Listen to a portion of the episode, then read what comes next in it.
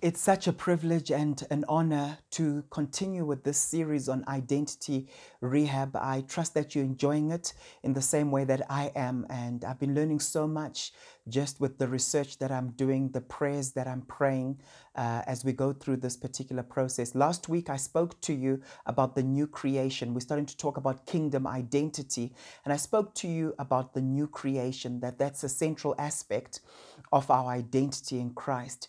And this week, I want to focus on the fact that we are lovers of people. That's who we've become. And it's very central to our identity. Remember, your identity is to do with what differentiates you, what distinguishes you, all right? Your distinguishing characteristics right? And uh, one of those key characteristics of a believer who's become the new creation is actually that we are lovers of people. And for me, this is quite special because that's actually what my name means, okay? Uh, just to give you a bit of context, Nyamuda is a Shona uh, name and it literally means one who loves, okay? The full surname is actually Nyamuda Wanu one who loves people, okay, one who loves all others. I still remember my grandfather explaining it to me when I asked him. Imagine if my surname was that long, Nyamuda Wanu. So I think they shortened it to Nyamuda, one who loves. How do you top that? Anyway, so if we look in 2 Timothy chapter 1, verses 6 to 7 in the Berean Study Bible, it says, For this reason, I remind you to fan into flame the gift of God which is in you through the laying on of my hands. For God has not given us a spirit of timidity, but of power, love, and self control. Some translations say power, love, and a sound mind. Now, the context here is Paul is encouraging Timothy to fan into flame the gift of God in him. And when he does so, he reminds him of his identity. He says, fan into flame this gift that God has given you that came through the laying on of my hands, right? Uh, but then he says something to do with Timothy's identity, the spirit God has given us. And here, the context, we're talking about the born again spirit. This is the work of the Holy Spirit in your spirit, okay? Uh, it's not the Holy Spirit here being fearful or doing the, the, the loving, right? It's us, it's our spirit, but it's the result of the work of the Holy Spirit in us. Okay, so the result of this is that the born again spirit is full of love. Okay, so one of the core characteristics of the born again spirit is love. If we look in John 13, verses 34 to 35, the Bible says, A new command I give you love one another. Now, look how many times love is mentioned in this scripture. Love one another. As I have loved you, so you must love one another. By this, everyone will know that you are my disciples if you love one another.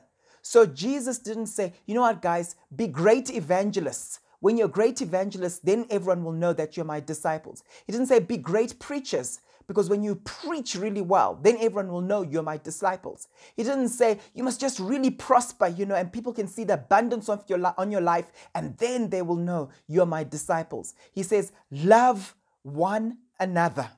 Right? Key differentiation, key distinguishing factor. Love one another. And then they will know that you are my disciples. You know, in the book of Acts, for example, it says that they looked at these guys, the first apostles, and they saw that these were not learned men, men. But when they looked at them, they saw that they had been with Jesus. Question How did they know these men had been with Jesus? I believe that there was something about their love. There was something about their love because Jesus himself said, If you love one another, that's how they'll know that you are my disciples. Okay, so there was a unique type of love that was being expressed in the early church, and people could pick up that these guys have been with Jesus. And the word used for love here is agape, so it's specifically talking about God's kind of love, okay? God's love. Remember, in the Greek, there are different words for love. There are different words that are used for love, and we'll unpack some of these, okay? There's storge, which speaks of family love. All right. Uh, there's philos, which speaks of brotherly affection or brotherly love. And there's eros, which speaks of uh, romantic love, and then there is agape, which speaks of God's love. In the nature of God's love, it's unconditional. He loves us first. While we were still sinners, He loved us, right? Um, so, this is the love being spoken of in this context. I'll touch on one of the other loves a bit later on. Okay? So, loving one another is central to our identity as kingdom people. That's why we need to teach on this and we need to unpack what does love actually look like. Okay? What we also see in this scripture is that we must first receive the love of Jesus experientially in order to love people with that kind of love. This is so, so important. So this morning, as I was praying, I was saying, Lord, I, I, I thank you that you delight in me. I thank you that you rejoice over me in singing. The more I do that, okay, the more likely I am to pass that on to other people, to rejoice in them also, right? To delight in them also. When we don't do that to the people around us, often it's indicative of the fact that we haven't fully received it from Jesus. It's important to meditate on the fact that He has loved you. He has loved me. And so he says, As I have loved you, so you must love one another, right? Not in another way so it's not another type of love. It's not tit for tat love. You know, some people have got this debt based way of relating to people. You know, oh, you've invited us for dinner, so we must also invite you. Oh, you gave me this, so I must also give you that. No, you're just returning a favor. And in fact, sometimes when we have that approach in life, nothing wrong with it um, per se, but when we have that approach in life, sometimes the motivation can be power. Okay, we don't want someone to be one up on us, so we want to make sure that the power base is still level right? So, oh, he's been giving and giving. Let me also do that just so we keep things level because we're struggling to receive from people. So, be careful of that tit for tat type of love. There's no reward for it, okay? Because you're only doing it because the person has done something for you. Right? That's not agape. That's not the nature of agape. Yes, it's reciprocating. Yes, it helps in terms of relationships so that people don't think that you, this person was just trying to take advantage of them. But don't call it love just say, you know what, we actually just uh, maybe being respectful, we're reciprocating. They did this for us, so it's now our turn. Okay, but that's how the world loves. That's how the world does what it does. Okay? Jesus says, in the same way that I have loved you. It was not tit for tat when Jesus did it because we had rejected him, yet he still died for us on the cross. It was that type of love. It was agape. It was not love with a hook. That's another type of love. Love with a hook, where you do something nice for someone because of what you're going to get out of it. Okay? So maybe you uh, you're a wife and the reason you're cooking those lovely meals for your husband isn't always out of love, but it's so that you get his attention, or uh, maybe he will he will love me more right? The moment we do something because of some subconscious, it doesn't have to be conscious, some subconscious need in us because of what we want to get from the person, that becomes love with a hook. Gentlemen, when you buy your wife that nice outfit, okay, just because you want something in return, you want more respect from her, you want her attention, you want the intimacy, whatever it is, whatever your, your wife uh, tends to respond to, watch out for that. That's not a agape. That's love with a hook. Okay, um, let's go a little bit deeper in this. So it's it's love as He loved us. Okay, so the question I want to ask you is, how has Christ loved you? Meditate on that. Pause. Selah. Right? Think about it. How has Christ loved you? How has He loved you? In the same way that He's loved you, love one another. That's what the scripture is speaking of. In John 15, verse 13, the Bible tells us, Greater love has no one than this, to lay down one's life for one's friends.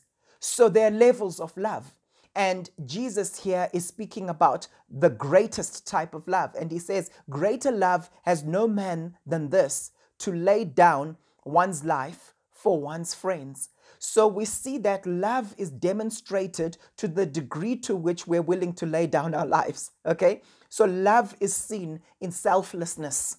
Okay? The moment there's a hook, the moment there's what do I get out of this for myself? Okay? Then let's not call it love. Let's call it something else. Okay?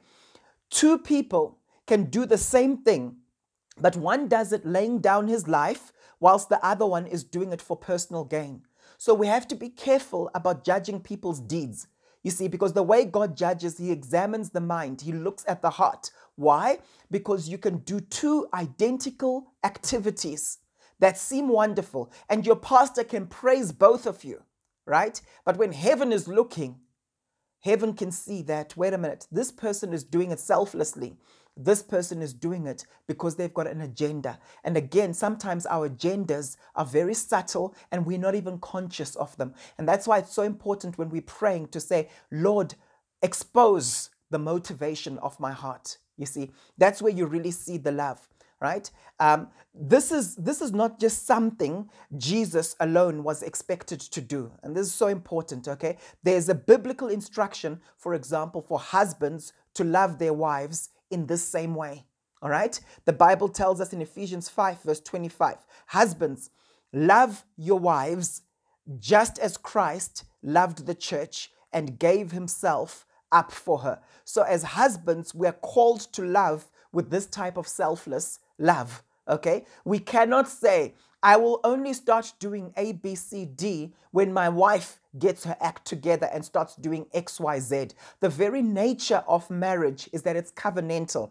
What do we mean by that? You are doing certain things based on a promise you made, not based on the other person's behavior. See, the way a contract works is I behave in a certain way as long as the other party in the con- to the contract is also doing playing their part. Okay? But agape love is love as Christ loved. And that's so important. So let's not look at this whole laying our lives down or how Christ laid his life down as, oh, that was just Jesus because he was the Son of God. No, he expects us to also love in the same way that he did. Okay?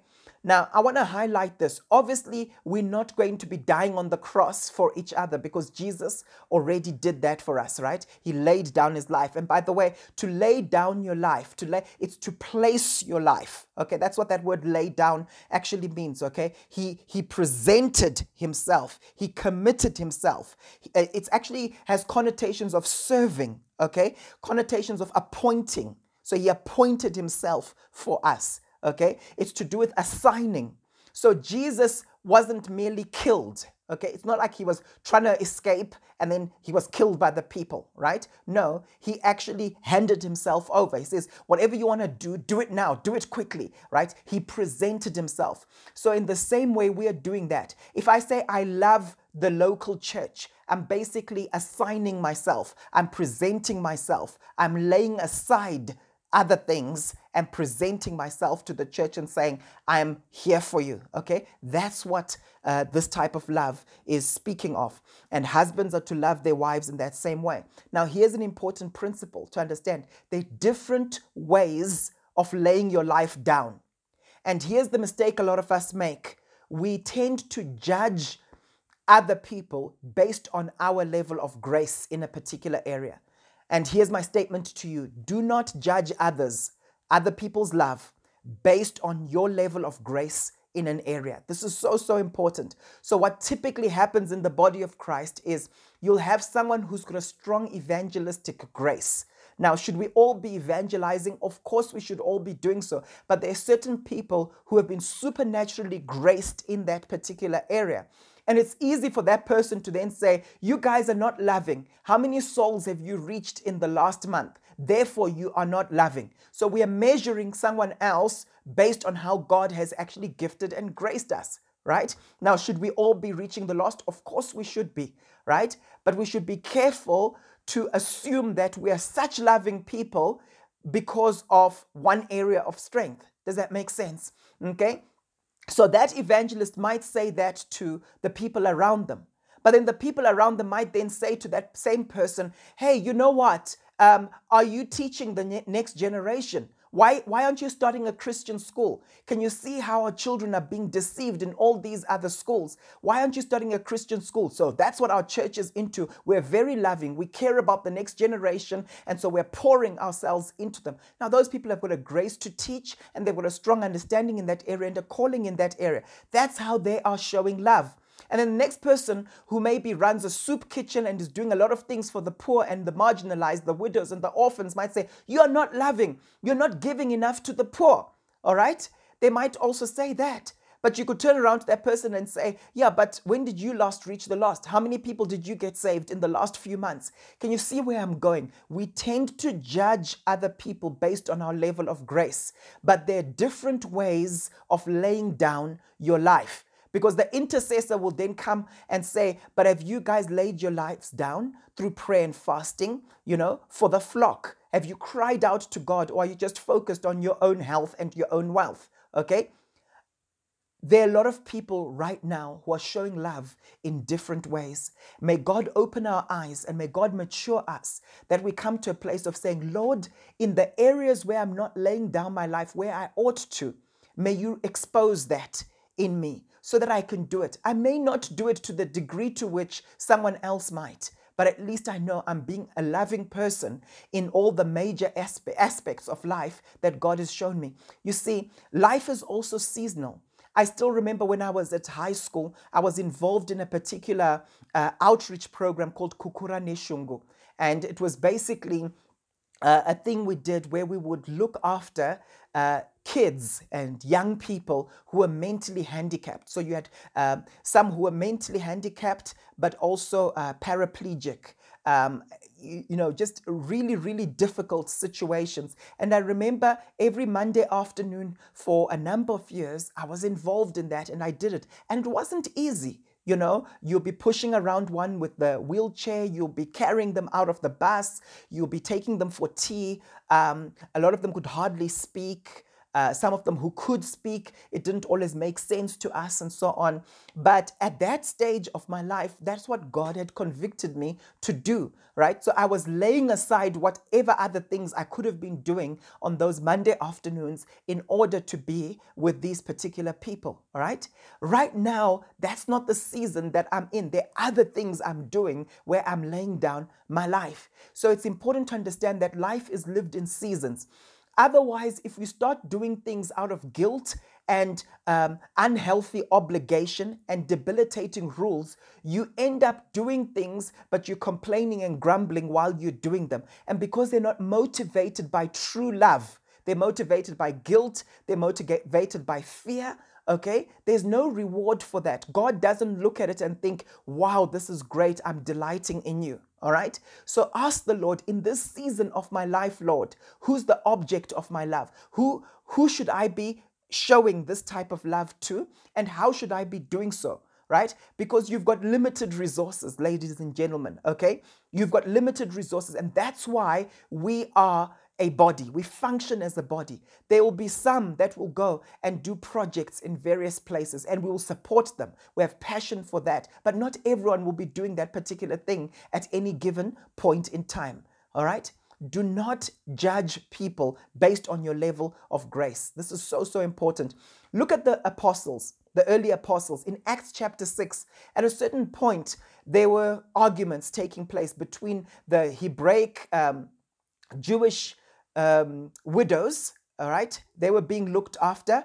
And then there were the Hellenic widows, okay, the Greek widows, they were also being looked after. And then there were arguments because people were saying, no, you guys are being unfair. You're treating these ones better than the other ones, and so on, which typically happens in church settings, doesn't it? You know, why is this person getting this? We get into that child mode, isn't it? It's not fair, all right? Um, I mean, if you know, life is not fair. But the point is this at a certain point, the apostle said, It is not good for us to be waiting at tables, right? They said that. It's not good for us to be doing so. However, we should focus on the word and prayer, and we should appoint men who are full of the Holy Spirit and wisdom, and they should be doing this. Now, did it mean that the apostles were not loving people because they were no longer involved um, in that particular outreach. No, they were obviously still overseeing it. They were obviously still making sure finances went to those particular programs, which is important, okay? But they were now focused on the word and pray, which is a loving thing to do. Okay, it's a loving thing to do. And I find it interesting because they said it is not good for us to focus on the other things. Okay, because then who would focus on the word and pray, right? Being an intercessor, standing in the gap, watching over other people in prayer. Being a watchman is a loving thing. We've got um, a couple of people who pray for us. They pray for our personal stuff in our lives, okay? And often they will dedicate a good part of their Saturday morning to do so, right? They do that. That's a loving thing right? The things God has graced me to do or called me to do because of the role that I play in the body of Christ and in our local church. Okay, I don't talk about them. I don't announce them to everyone because I don't want to lose my reward where God, who sees what I do in secret, will reward me. Okay, but the reality is it involves a laying down of my life, and that is love but people might not be aware of it. There are times when my wife, for example, will see a vision concerning someone, right? And God will show her a particular thing. Some of the things could be quite scary, quite frightening. She'll ask me, What do I think? I will give her my input. And sometimes we just decide, you know what, this one is to just pray. Okay? The person will never know that they got out of a situation. They had a certain breakthrough because of her prayers. Okay? They'll never know that but she laid down her life and her reward is in heaven. Amen. So that's a very important principle that I wanted to emphasize. How has God called you to lay down your life? How has God called you to lay down your life? All right. And are you doing so in the way that God has called you to lay down your life? Very, very important. Okay. So it's important not to judge other people's love based on your level of grace in a particular area. Okay? Very important. In Galatians 5, verse 6, it says, For in Christ Jesus, neither circumcision or uncircumcision has any value. The only thing that counts is faith expressing itself through love. So I can have faith, but if that faith is not expressing itself through love, then in heaven it doesn't count. Simple as that. Okay? All our acts of faith need to be expressed through love for them to truly count. If there is no love in our deeds, then they do not count. They have no value from heaven's perspective. So don't just focus on the activity, focus on the love that motivates the activity. In Romans 5, verse 5, the Bible says, And hope does not put us to shame, because God's love has been poured out into our hearts through the Holy Spirit who has been given to us. Some translations actually read like this they say, For the love of God has been shed abroad in our hearts by his Spirit.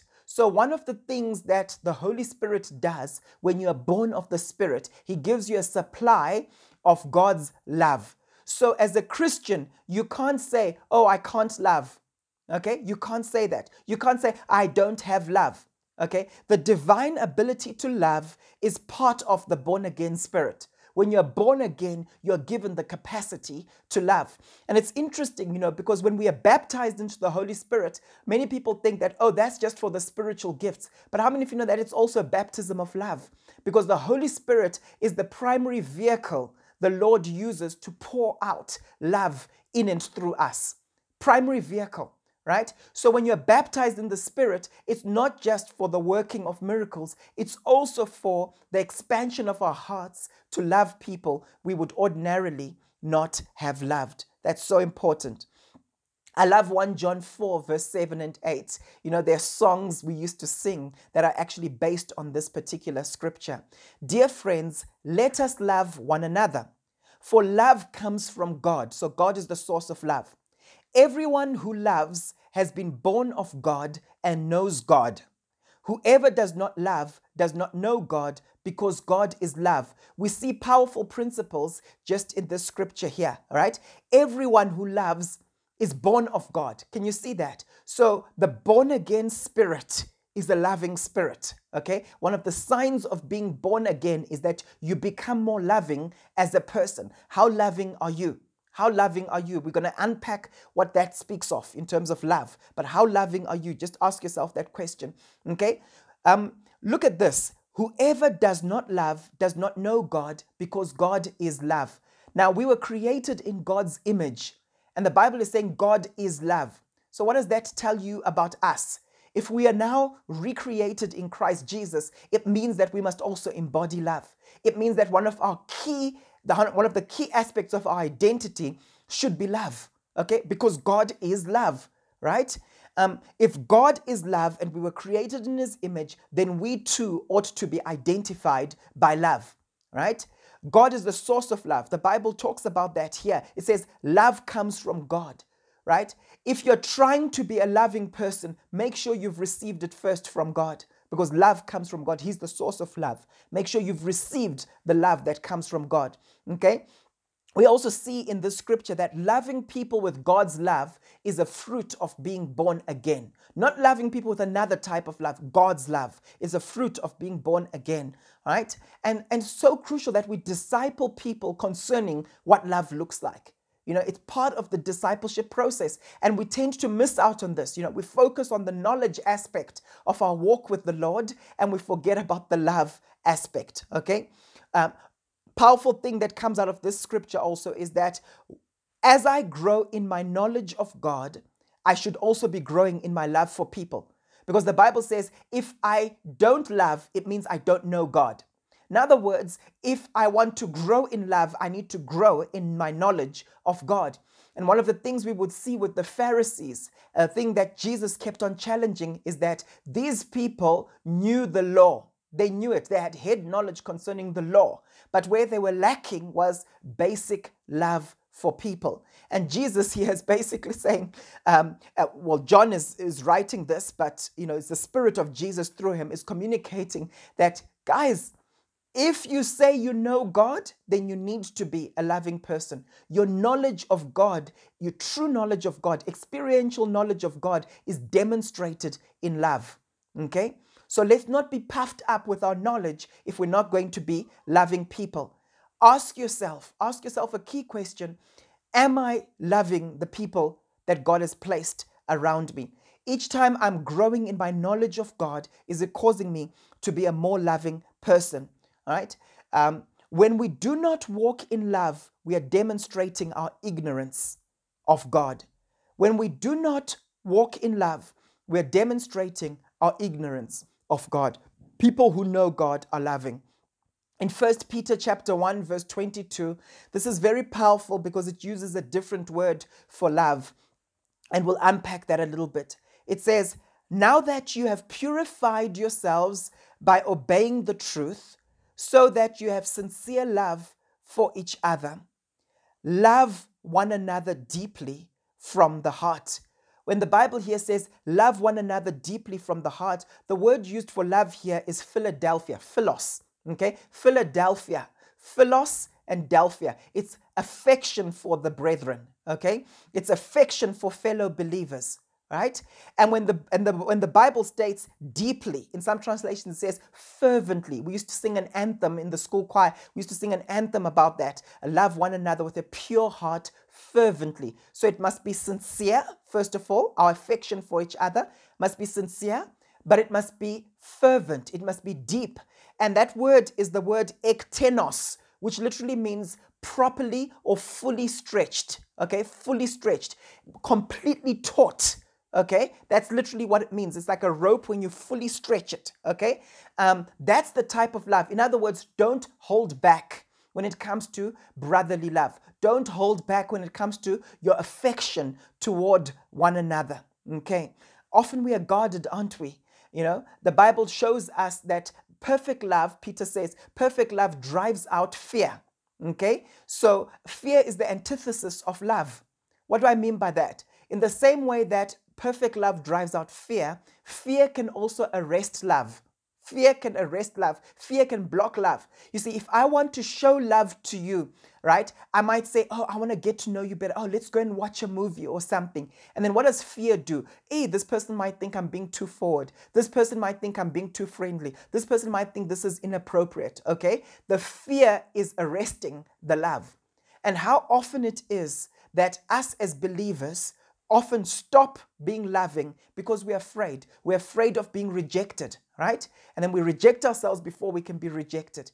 Even in our households, You know, sometimes we've got a desire to show affection, desire to do this, desire to do that, but we hold back because we're afraid that we might be rejected. We're afraid that the delight we are experiencing concerning this person that we have delight in, oh, what if they don't return that? What if it's unrequited love? What if I they, they don't show that same affection back?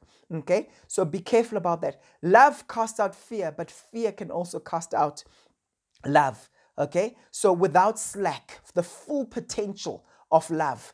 Right, brotherly love. Let's show it to people. In the King James Bible, it says, Seeing ye have purified your souls in obeying the truth through the Spirit unto unfeigned love of the brethren, see that ye love one another with a pure heart fervently.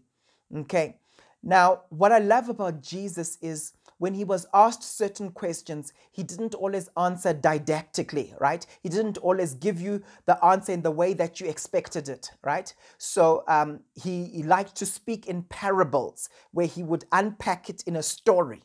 And I find it very powerful how he does this uh, in the parable of the Good Samaritan. Okay, so let's unpack this, and I want to give you a bit of context here when he shares this particular um, this particular story. Let me start reading it, and then we will go into it. In Luke chapter ten, verse twenty-five to thirty-seven. On one occasion, an expert in the law stood up to test Jesus. Teacher, he asked, "What must I do to inherit eternal life?" So let me just give you some context there. If someone was an expert in the law, it's basically saying that this guy was an expert when it came to the Mosaic law. He understood what was going on there, right? And says he stood up. Maybe he was drawing attention to himself. Okay, maybe culturally that's what they were expected to do when they're speaking, but I don't believe he had to, all right? Uh, he, I believe he was trying to trap Jesus or test Jesus, testing Jesus's knowledge, perhaps. Okay. Now, what is interesting in verse 26 it's a, jesus responds and he says what is written in the law? He replied. And i think it's very powerful that jesus was going back to the law right? Uh, these people thought you know, jesus is trying to throw out the law right? And so this expert in the law asks him this question and is probably expecting jesus to give some novel answer something from outside the law. But jesus basically says what's written in the law? You know, you're the expert. You tell us right? That's what he's saying. It's a powerful passage of scripture. Study it in Luke 10 25 to 37, okay? Um, so Jesus says, What's written in the law? He replied, How do you read it? He answered, Love the Lord your God with all your heart, and with all your soul, and with all your strength, and with all your mind, and love your neighbor as yourself. You have answered correctly, Jesus replied. Now, Jesus is basically saying, You've said the correct thing at an intellectual level. But look what he then does do this, and you will live. And you see, that was the difference between Jesus and the teachers of the law and the experts in the law and the Pharisees and so on, right? Jesus focused on the doing. And that's why we often say love is a verb. Now, I don't want to confuse people. I know that love is a noun, okay? But we say love is a verb. There's actually, I think, a book entitled that. We say that because love is something you do. Okay, it's not a theory, it's very practical. Love does certain things, right? You can't say, Oh, I just love you. Philosophically, I love you. That's why these guys who would spend their whole lives, you know, up on a mountain, you know, just meditating and so on, um, it begs the question well, how do you actually express love to people if you're literally um, apart from people, right? If you're not connecting with people, that's where our love is tested. So Jesus says, Do this and you will live. Start doing the word, start doing the love, right? As opposed to just talking about it and knowing the theoretical answer, right? But he wanted to justify himself. This is so powerful. You know, how many times do we ask questions or say certain things just to justify ourselves? You see, he was concerned about his image, his brand, right? The fact that Jesus was saying, do this and you will live. He's now thinking like, hey, Jesus, come on, man. Are you saying I don't do this? Come on. I've been there, done that. I've bought, I bought the t-shirt, right? So he wanted to justify himself. So he asked Jesus, who is my neighbor? Now, for me, this is such a powerful statement because many of us don't have a problem with the concept of love. If you say love one another, you know, atheists will agree, people will agree, they'll talk about love as a good thing. You know the challenge for many of us? The challenge for many of us is who's going to be the object of my love? Who qualifies for my love? And this is where many Christians get trapped because we begin to play God so often. You know, this one is the one who deserves my affection and my love, but this one, uh uh uh, I've got no time for that one. Be careful of that because that's not agape. That's not the same type of love that God showed us. Okay? The love that God showed us is basically says, while we were yet sinners, Christ died for us. Love with that same love, ladies and gentlemen. Love with that same love. Don't play God. Oh, does this person qualify for my love? Yes. Does this person qualify for my attention? Mm, no. All right? God hasn't called us to do that. Right? So it says, Who is my neighbor? And then in response to this, Jesus then shares the parable of the Good Samaritan that we're all familiar with. Now, I want to give you context before we read this particular parable, okay? Um, it was probably shared in Bethany. Bethany is just outside of Jerusalem, okay? And and people believe that was shared in, in Bethany because Jesus was very contextual when he would share his parables, right? He liked the idea of local context. So when he spoke about this road that ran from Jerusalem down to Jericho, right? Um, it actually ran through Bethany right? Bethany was just outside of Jerusalem, and then the rest of that uh, that route, okay, had a great descent, great descent, about 1,000 meters, right, 3,500 feet, going down to Jericho. Right, and it was quite a deserted area, and there were a lot of uh, criminals in that particular area. In fact, um, there was so much crime historically there that at some stage it was actually known as the Bloody Way because there was a lot of blood shed along that road. So it was a dangerous route, all right?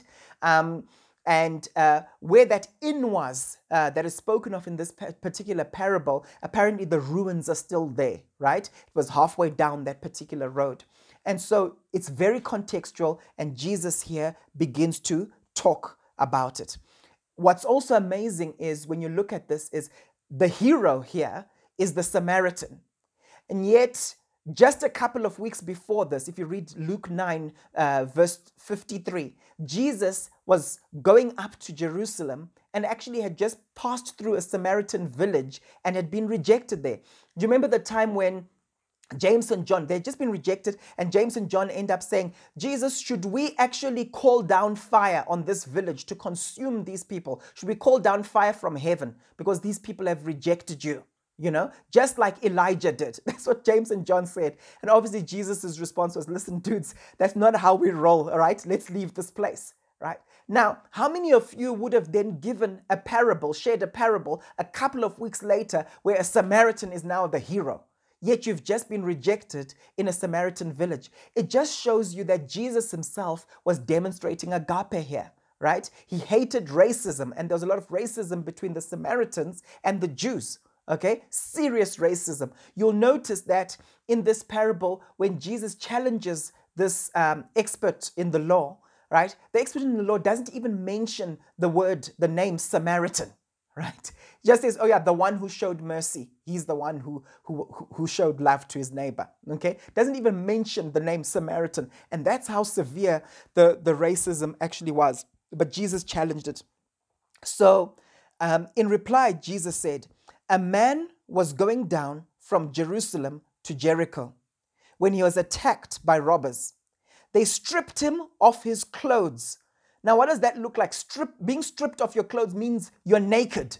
Now, how many of you, if a man is lying down um, on the road naked, how many of you are drawn to that? Oh, he's naked. Let me just go and see what's happening there. We tend to run away from naked people, generally speaking, right? We tend to run away from them. We're like, yo, is this, uh, let me just get out of here, right?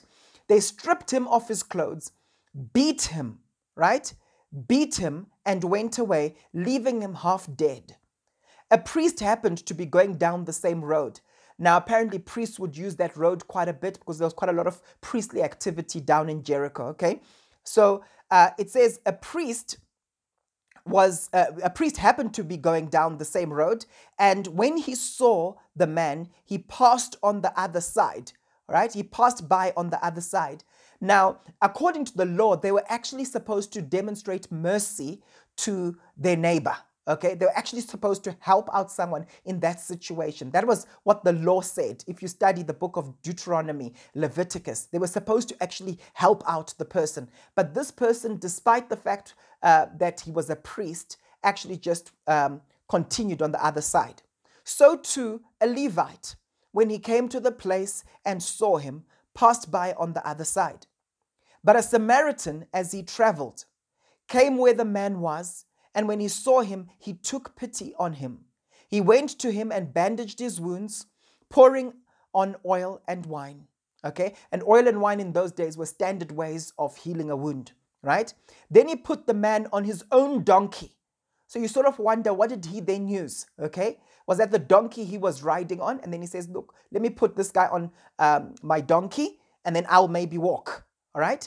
And remember, this, this, is, this is steep, hey? This is steep. Like imagine the descent, a thousand meters, right? And it's a long journey. I don't know at what point he saw this particular uh, person, but that whole road is about almost 30 kilometers, okay? Almost 30 kilometers, 18 miles, right? From uh, Jerusalem down to Jericho, right? That's a long distance. That's from those of you in Gauteng, that's from Centurion uh, through to the Woodmead area, somewhere there, okay? That's 30 kilometers right? Now, um, then he put the man on his own donkey, brought him to an inn, and took care of him. The next day, he took out two denarii. Now, two denarii is the same, it's the equivalent of one day's wage, okay? And gave them to the innkeeper. Now, if this person is there, uh, you know, he was using a donkey, came out with this money, probably wasn't a wealthy person, right? Uh, and yet he's giving him the daily wage, right?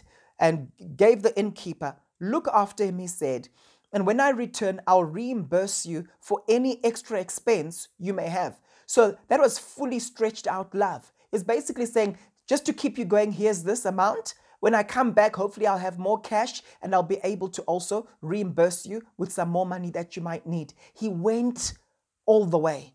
Okay? Which of these, which of these three do you think was a neighbor to the man who fell into the hands of robbers. The expert in the law replied, The one who had mercy on him. Jesus told him, Go and do likewise. Can you see that doing word is there again? Go and love in the same manner that this Samaritan loved this person. And this person who was stripped and beaten up and so on, we know wasn't also a Samaritan. Otherwise, Jesus would have mentioned it, right? The fact that Jesus just says there was a man who was beaten up and doesn't specify that that man was a Samaritan means the person wasn't a Samaritan, okay? If you look at uh, the times when Jesus would meet certain people, they would highlight the fact that, oh, he met this Samaritan woman at the well, right? Um, so this Samaritan showed love to someone who was probably racist toward him, someone who probably didn't like him in the natural. But after that person was healed from his wounds and saw that it was a Samaritan who helped him out, I'm sure that changed his mindset concerning the Samaritans. All right? So, powerful things to note in this passage. Jesus didn't teach didactically about it. He didn't go and just say, okay, um, well, who's your neighbor? Let's unpack that. Your neighbor is actually anyone who's around you, even if it's someone who your tribe does not like, okay? Even if it's someone who's from a different ethnic group than you. No, Jesus gave this example, and the expert in the law answered it for himself. And I wanna I wanna present that same question to you. Who is your neighbor? Who do you see as your neighbor? And are you loving that person? You see, our challenge is who's going to be the object of my love? Who qualifies to be the object of my love? Are we choosing to love people, even people from different backgrounds, even people from different nations? Okay? Uh, if Jesus was speaking here, this particular parable, he might give an example of um, someone who uh, maybe a particular group has been xenophobic towards. Okay? And Jesus might say, listen, you know what? This is love. This is what it actually looks like. Okay? Most people are comfortable with the concept of love at a theoretical level. Our challenge is when it comes to the object of our love. The key question many of us have is who qualifies to be loved by me? Let's be honest right now. Is there a group of people out there that you've grown to hate? Maybe you wouldn't say, I hate them, But if you're honest with yourself, you believe that they don't qualify for my love. Maybe you were abused by men as you were growing up or even as an adult. And now you've got a thing against men and you feel justified that, you know what? They don't qualify for my love right? Maybe you've got an issue with people from a particular ethnic group and you feel like they've had so many advantages in their lives. They've had so much love shown to them. So let me be the grand equalizer and equalize everything, right? So I won't pay attention to them. I won't show them love. I'll only love these people because these are the ones who've had a hard time in this life. Ask yourself that as a key question. Are there certain people you've disqualified from experiencing your love? Now, here's the thing it's not your love, it's actually the love of God in you. And God's love does not discriminate. God's love does not discriminate. How does God see that person? How does God see those people? All right? Um, that's so, so important. So, the parable basically teaches us that love is something you do. In Matthew 5 46 to 47, Jesus actually explains this, right? Um, if you love those who love you, what reward will you get? So, who are you loving right now who doesn't actually love you, who's treated you badly, but you continue to demonstrate love? Okay? Are not even the tax collectors doing that? He's basically saying that's what the world does. That's what people who are not um, loving in general, people who con, people who swindle. That's what they do, okay? And if you greet only your own people, what are you doing more than others? I see this happening, you know? Sometimes when I'm on a run and my wife is running slightly in front of me, for example, you know, some people will wave at her and greet her and say, Hi, hi. And then I try and greet the same people and they don't respond to me. And I'm like, Huh? What's going on here? You've just greeted my wife and I'm now saying hi to you. You're not that enthusiastic. Okay. I then begin to question and say to myself, What's going on here? And I try to make sure that wherever I go, wherever I am, I don't just greet whoever's in charge the MD, CEO, whoever it is, I will greet the different people as I'm walking in. Could be a receptionist, it could be a security guard, right? How are we treating the people around us? Sometimes you can walk past someone like they don't exist. That is not love, ladies and gentlemen, okay? And if you greet only your own people, what are you doing more than others? Do not even pagans do that. So there's something about the love of Jesus in us that needs to be more than how the world loves. It needs to be more than how the world loves. Okay? Greater love is demonstrated when you show kindness to those who will not and have not shown it to you. Right? Greater love is demonstrated when you show kindness to those who will not and have not shown it to you. Are you loving the unlovable? Are you loving those who have not loved you? And that's why uh, Jesus, when he teaches on persecution uh, in the um, Sermon on the Mount, what does he say? He says, Do good to those who persecute you, pray for those who hurt you, right? That's what we must do intentionally. It's not enough to just say, I'm neutral. Well, I didn't do anything bad back to them. Uh-uh. That's not the love of Jesus, right? He died for us while we were still sinners, okay? For unsaved people, it's normal to show love only to those who've loved you, right? You have those mafia people and so on, right? Very loving to each other as long as you're in that group, you know? It's like you're a brother for life and so on. But what happens when the person decides to leave the mafia? What happens when the person re- decides to leave that particular gang? All the threats they get, okay? So watch out for that, okay? It's so sad that very often when we've taught on love, we've forgotten about the character of love. It's so it, character of love is so so important. Okay? You see, love gives, right? That's why the Bible tells us that God so loved that he so so loved the world that he gave his only begotten son. So there's the giving dimension of love. But ladies and gentlemen, there's also the character of love. There's what love looks like. There's the motivation behind the love. And that's what I want to unpack to you as we look at 1 Corinthians chapter 13. And I'm going to read through from verse 1 to 8. And I find it interesting because in one of the prayer meetings this week, we were praying for uh, people who've uh, who are in the education system. We're praying for parents. We're praying for our children. And um, I think it was Ta- uh, began to pray concerning uh, 1 Corinthians 13, you know, and she was unpacking it as she prayed, and it was powerful. And then uh, Q prayed shortly after that, and she was saying, Lord, you know, and she also quoted this passage, and she said, Lord, teach us what love looks like. Teach us what love looks like. And I was just thinking to myself, like, oh, don't worry, God has heard your, your cry because uh, the message for this Sunday is on love, and I'm going to be unpacking this particular passage, right? Um, so if I speak in the tongues of men or of angels, but do not have love, I'm only a resounding gong or a clanging cymbal. You see, the church at Corinth was strong when it came to spiritual gifts, and often we measure a church by how strong the church is when it comes to the spiritual gifts. But, ladies and gentlemen, if there's no love, remember the Bible tells us that all that counts is faith expressing itself through love. You can have loads of faith, but if there's no love in the equation, it does not count. Okay? If I have the gift of prophecy and can fathom all mysteries and all knowledge, and if I have faith, a faith that can move mountains, but do not have love, I am nothing. If I give all I possess to the poor, now this is very important because there are a lot of people who are very giving and they can give sacrificially. But this scripture is showing us that you can give sacrificially but not stemming from love. Okay? If I give all I possess to the poor and give over my body to hardship, that I may boast, but do not have love, I gain nothing. So, is it possible to give sacrificially and gain nothing? Yes, it's possible, right? Then we unpack what love is. And I'm going to literally do a word study of this. But let me read it to you first. Love is patient. This is the character of love. Love is kind. It does not envy. It does not boast.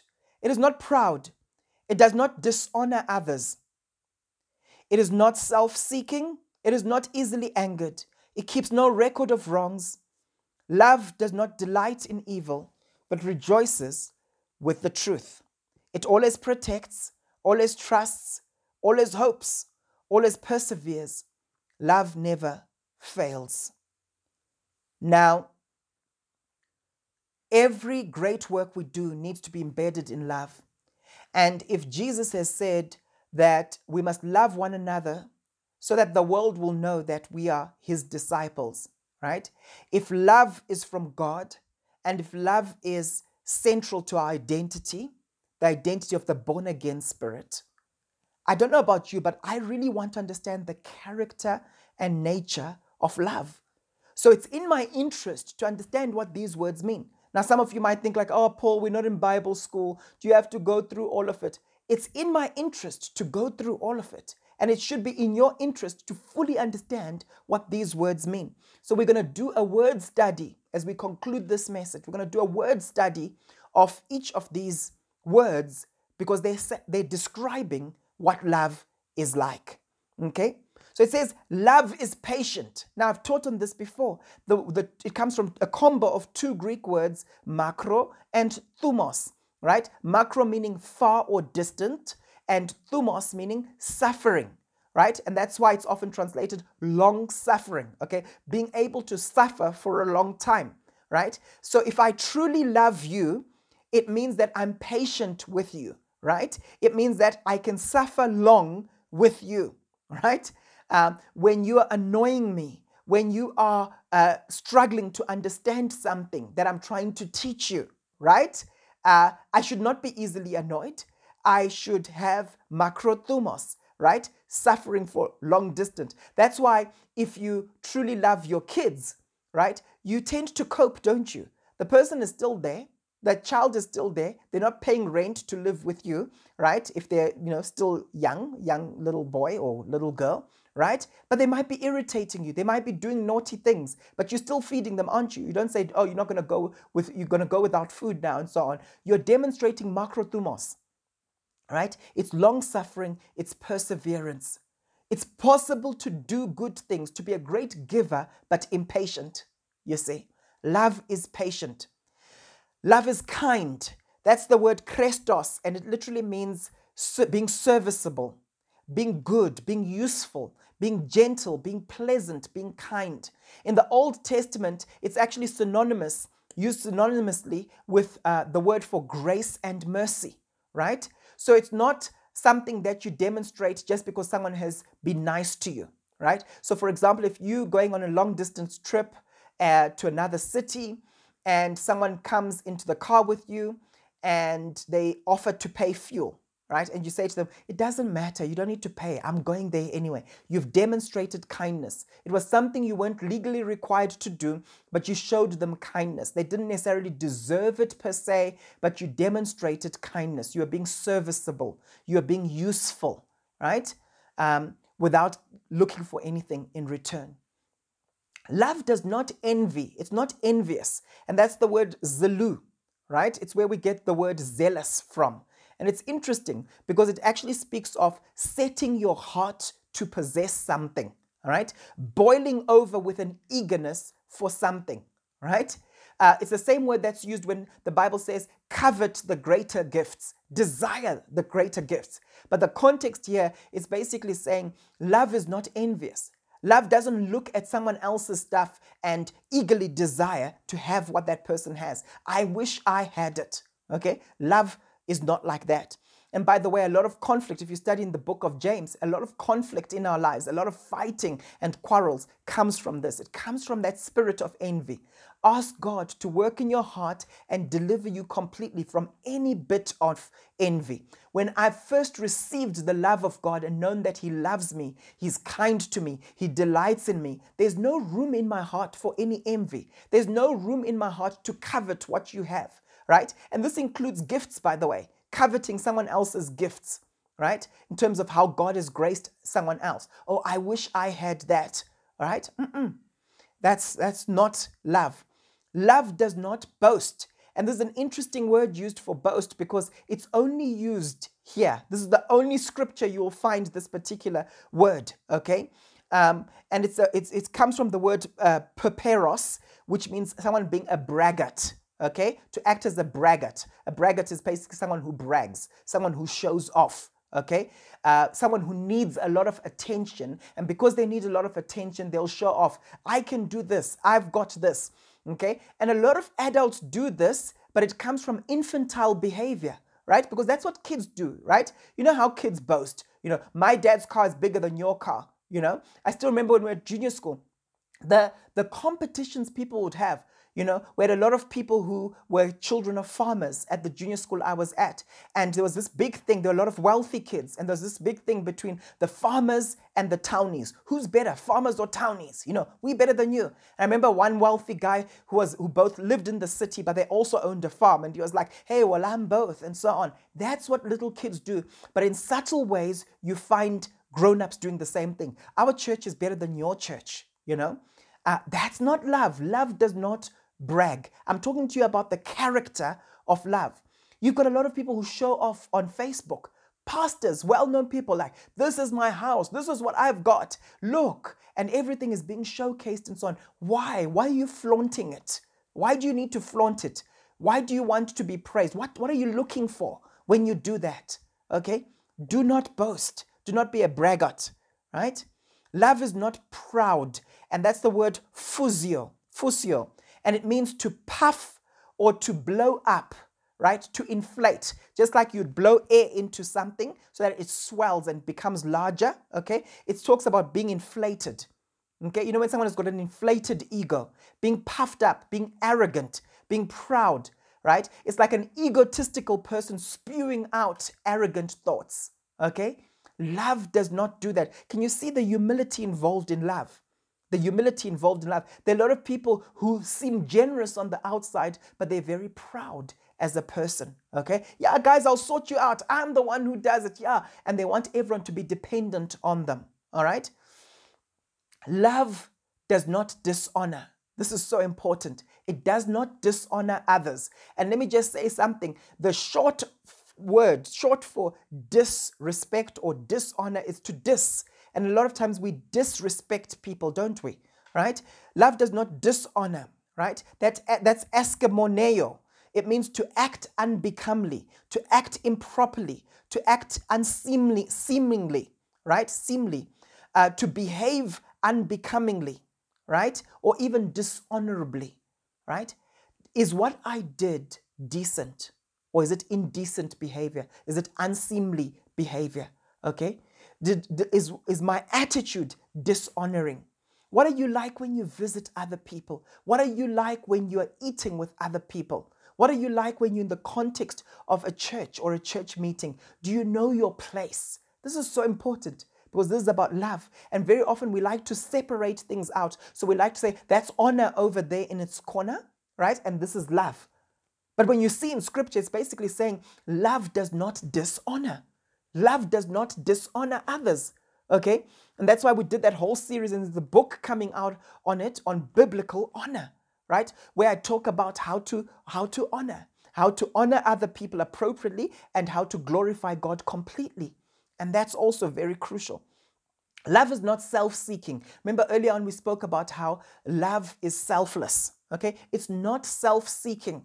And it's two words there, you know, self seeking. Uh, zeteo, right, it's to do with seeking, searching, diligently ser- searching, and auto, right, which is to do with the self. So you're diligently looking out for yourself. And you see people doing this. They can have a conversation with you, but they're just thinking of themselves. They're saying things to you, but they've got an agenda. It's like, what's in it for me? You know, as long as I can gain from this, right? Love is not self seeking.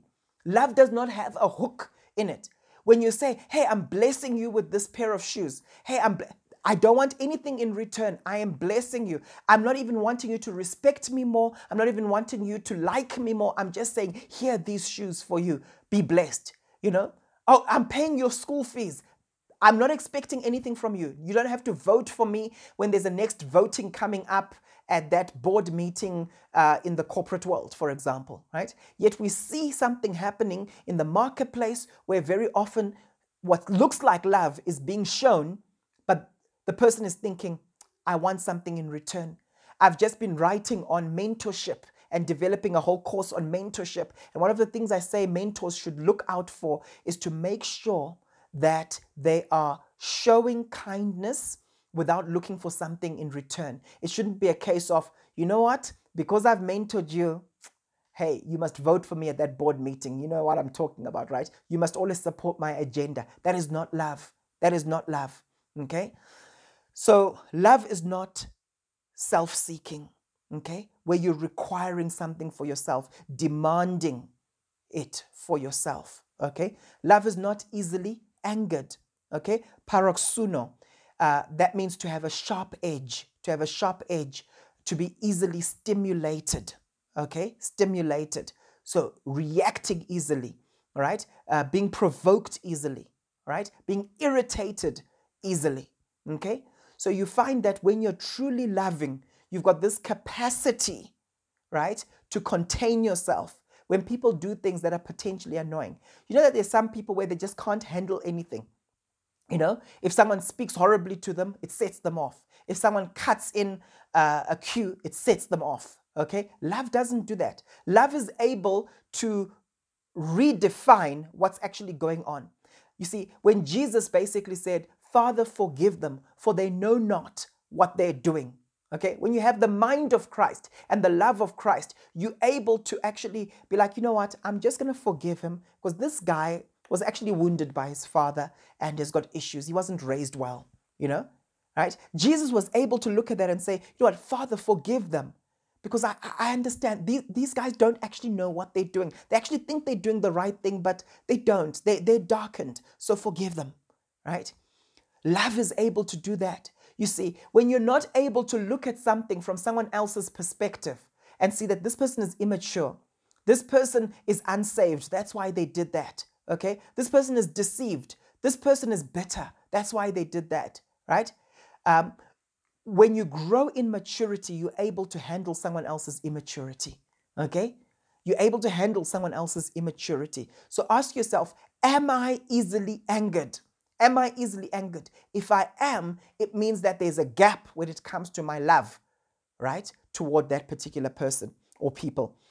Love does not keep a record of wrongs. That's the word logizomai, right? It's the word logizomai, which speaks of uh, re- recording, and then kakos, which speaks of wrongs, right? Or evil, right? So logizomai speaks of uh, to reckon, to consider, to count, or to charge with, or to reason, or to decide, or to conclude when it comes to a particular matter, right?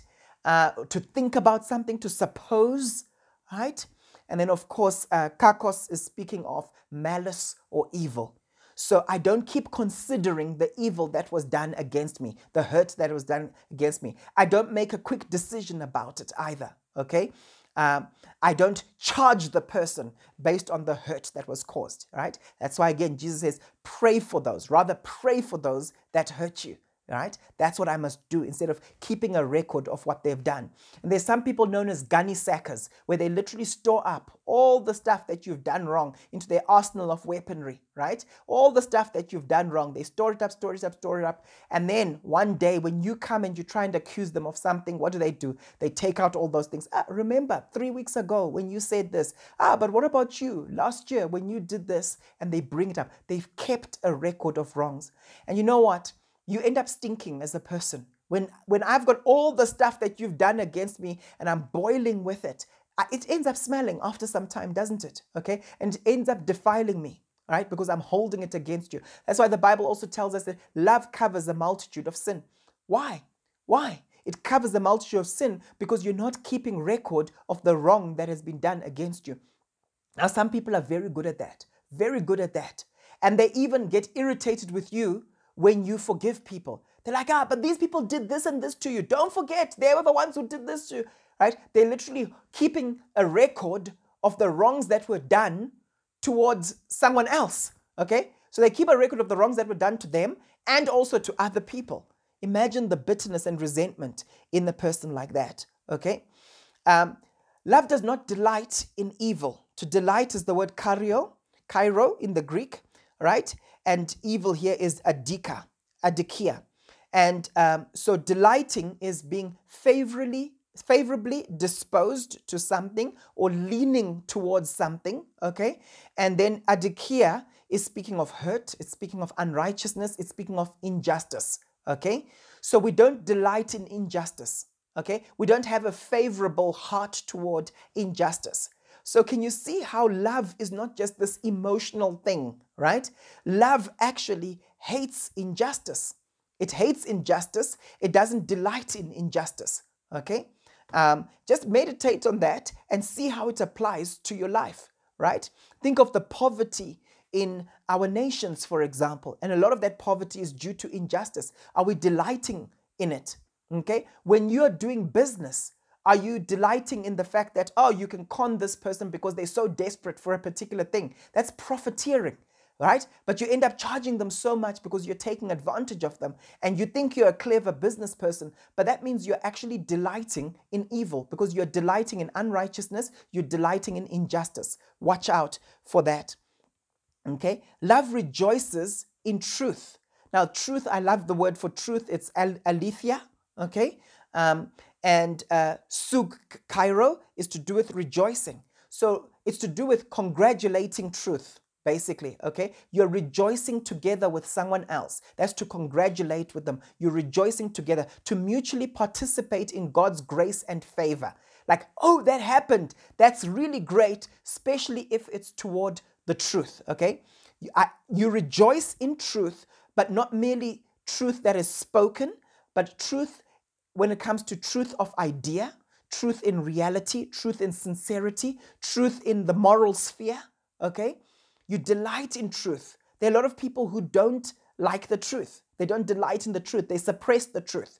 You know, we're watching a movie recently uh, where there was a report done. Um, there was a chemical company, and they were just literally um, doing doing a lot of bad things. Basically, okay, they were contaminating water in a region. People were getting sick and so on. They actually did a report. Then came out uh, showing that this um, area was all contaminated, etc. The water was contaminated and so on. And then they literally hid that report. Right? They didn't uh, show people for years. Right? But they knew that it was true.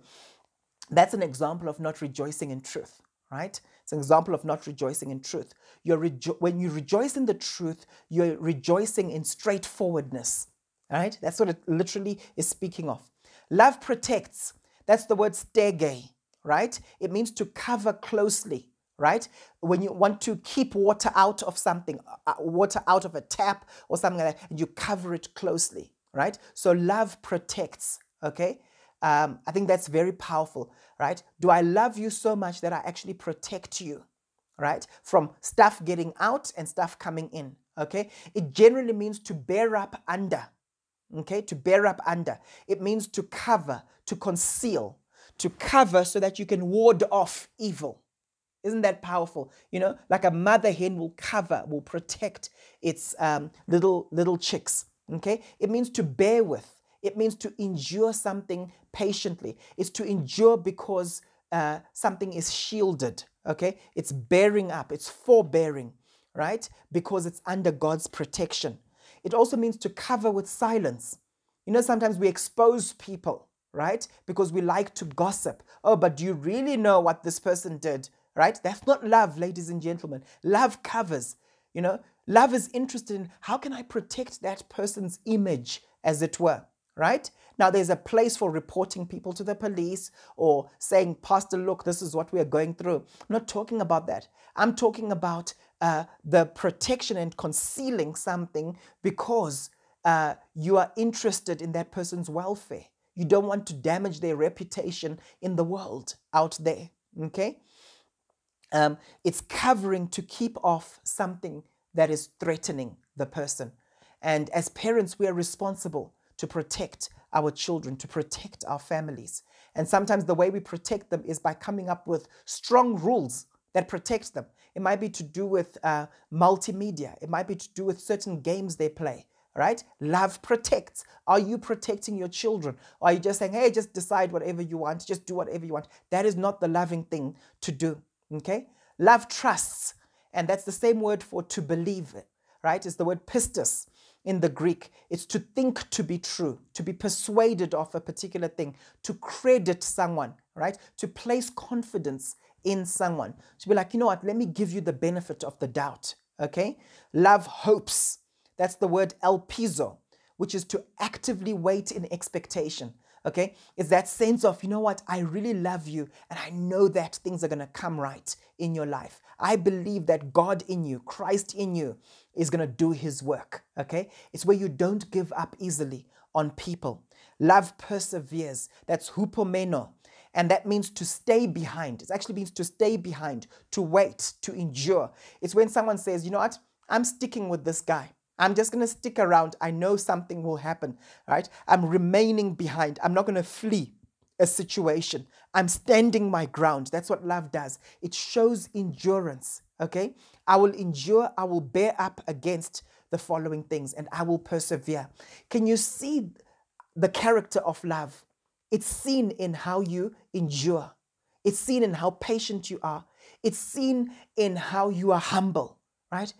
I want to encourage you, pray this over your life, and you'll see the character of God, the God kind of love agape manifest in your life. Amen. Let's pray. Father, we thank you for this revelation of the love of God. We thank you that the love of God is in our hearts, has been shed abroad in our hearts by your Spirit. And we open ourselves to the power of the Holy Spirit to be loving people. Father, we ask for your forgiveness for where we've judged other people and we've seen them as unloving based on the areas of strength in our life. Forgive us for that and deliver us from this blindness. Help us to see how we can lay our lives down for the people around us, Lord God. Lord, where we have disqualified certain people from being recipients of the love of God in us, we also ask for your forgiveness and we thank you, Lord, that you are cleansing us in this particular area. That we would stretch out our brotherly affection, would stretch out our love, and would begin to love people who were discredited in the past. Lord, may our love stand out, that the world can look at us and say, We know that these are the disciples of Jesus because they have love. In Jesus' name we pray. Come and do a deep work, we pray. Amen. God bless you as you walk in love. We are people of love. Amen.